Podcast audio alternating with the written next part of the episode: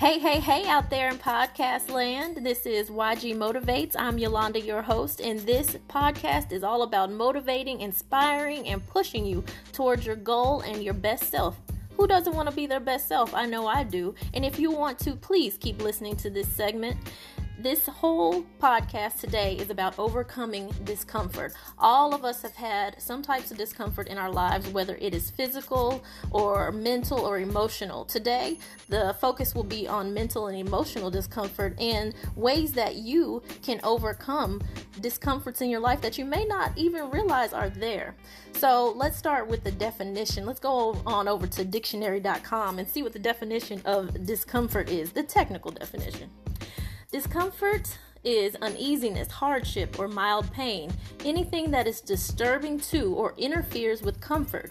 My personal definition of discomfort is our body, mind, or spirit sounding off an alarm. Discomfort is literally the home alarm system going off to let us know that an intruder emotion is there and will need to be taken care of. That is my personal definition sometimes we don't realize that that those alarms are going off. Sometimes we feel uneasy about a situation but we we shrug it off and we keep going and we ignore our intuition. I think that we often ignore that emotional uh, those emotional and spiritual alarms and trudge through life unlo- unknowingly realizing that we have the power and awareness and we can course correct and we can take ownership of our lives when we do this I was in a book club recently, and every time I got ready to leave, I felt uneasy. I would normally shrug off the uneasiness as my general social anxiety because, child, I am shy. I'm a little bit of an introvert. but that day, I was just like, let me sit down with this discomfort and see, you know, what really the problem was. And upon further inspection, I just realized that I was just doing that to please a friend. I was just in the book club because she asked me to go, and I felt bad for not going, but I didn't like any of the books they chose, and I didn't really vibe with the other ladies in the group.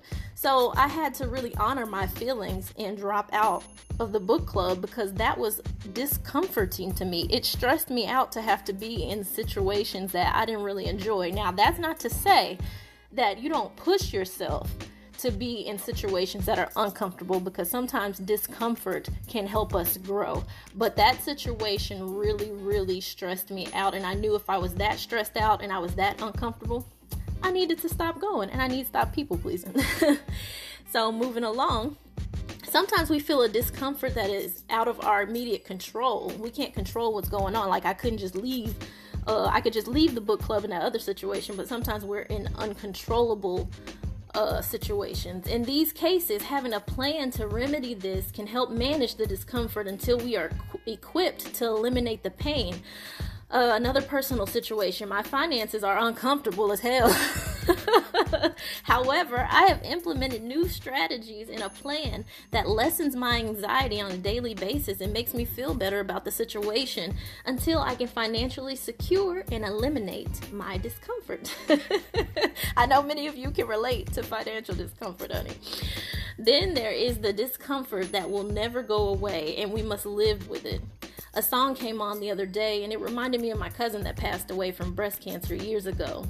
I felt a knot in the pit of my stomach as all the memories of her came flooding through. I took a moment and I felt that I could change that emotion. I was like, you know what? I'm sad, but I'm going to take this moment right here and I'm going to think of all the happy memories and I'm going to, you know, go look at some pictures and reach out to her kids and see how they're doing and just transmute that whole energy in that situation into something beautiful. And so when you have discomfort in areas that are uncontrollable, you have to be able to look at the not the positive because there's nothing positive about my cousin losing her life so early but there are things that happened some of the family got closer together i started to take life a little more seriously and realize that it's fleeting so there's different things that can grow out of ongoing discomfort and then we're going to move on along to intentional discomfort. And this is my favorite type of discomfort, but it is admittedly my worst enemy. Intentional discomfort is a pain that you inflict on yourself. If you're anything like me, um, any type of little, you know, pain or struggle or whatever, it causes you to give up.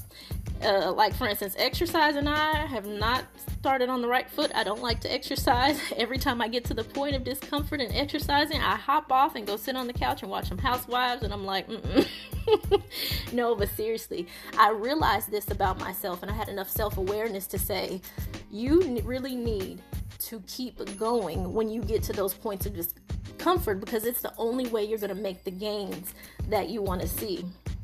So, when we recognize these areas of discomfort, what should we do?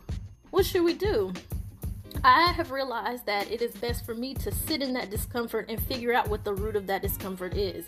Write down what event triggered the emotions and see if you can get to the bottom of the uncomfortable feelings.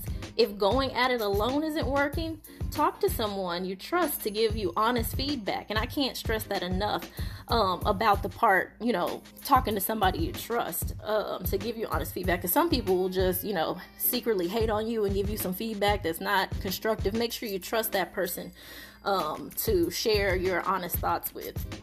If you feel that you don't have anybody to speak to, reach out to a therapist, counseling, get that, get seek to get what you need for your mental and emotional growth and well-being. Turn off the TV, put your phone down, give your mind and body time to think without distraction. Ask yourself these questions. What triggered my strong emotions? Are these emotions uncomfortable?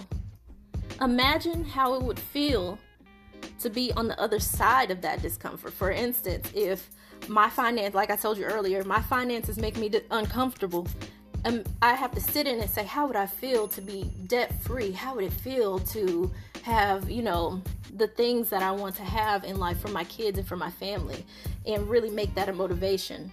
Another question is, how can I overcome these negative emotions? If it's a situation that you have to deal with and cannot be solved, what strategy strategies, excuse me, can be put in place to transmute that emotion or ease the level of discomfort? Is this situation a situation I can deal with on my own, or will I need professional assistance? Write all of the above down and refer back to it daily. Because I think another thing that we struggle with is overall awareness or forgetting. Because sometimes we'll write down things and we'll throw the notebook to the side or the journal to the side and we have all intentions of getting back to it. But it, you know life gets in the way and it gets hard. But I can't stress the importance of referring back to your journal your notes uh, whatever form that you're able to write things down in and really evaluate and reflect on the growth that you've made or the growth that you're trying to make. Anyways, this segment of YG Motivation is over. I appreciate you coming and listening to this podcast. If you want to get more tips and tricks on lots of different subjects with self help and motivation, please visit my website, ygwrites.com. Bye.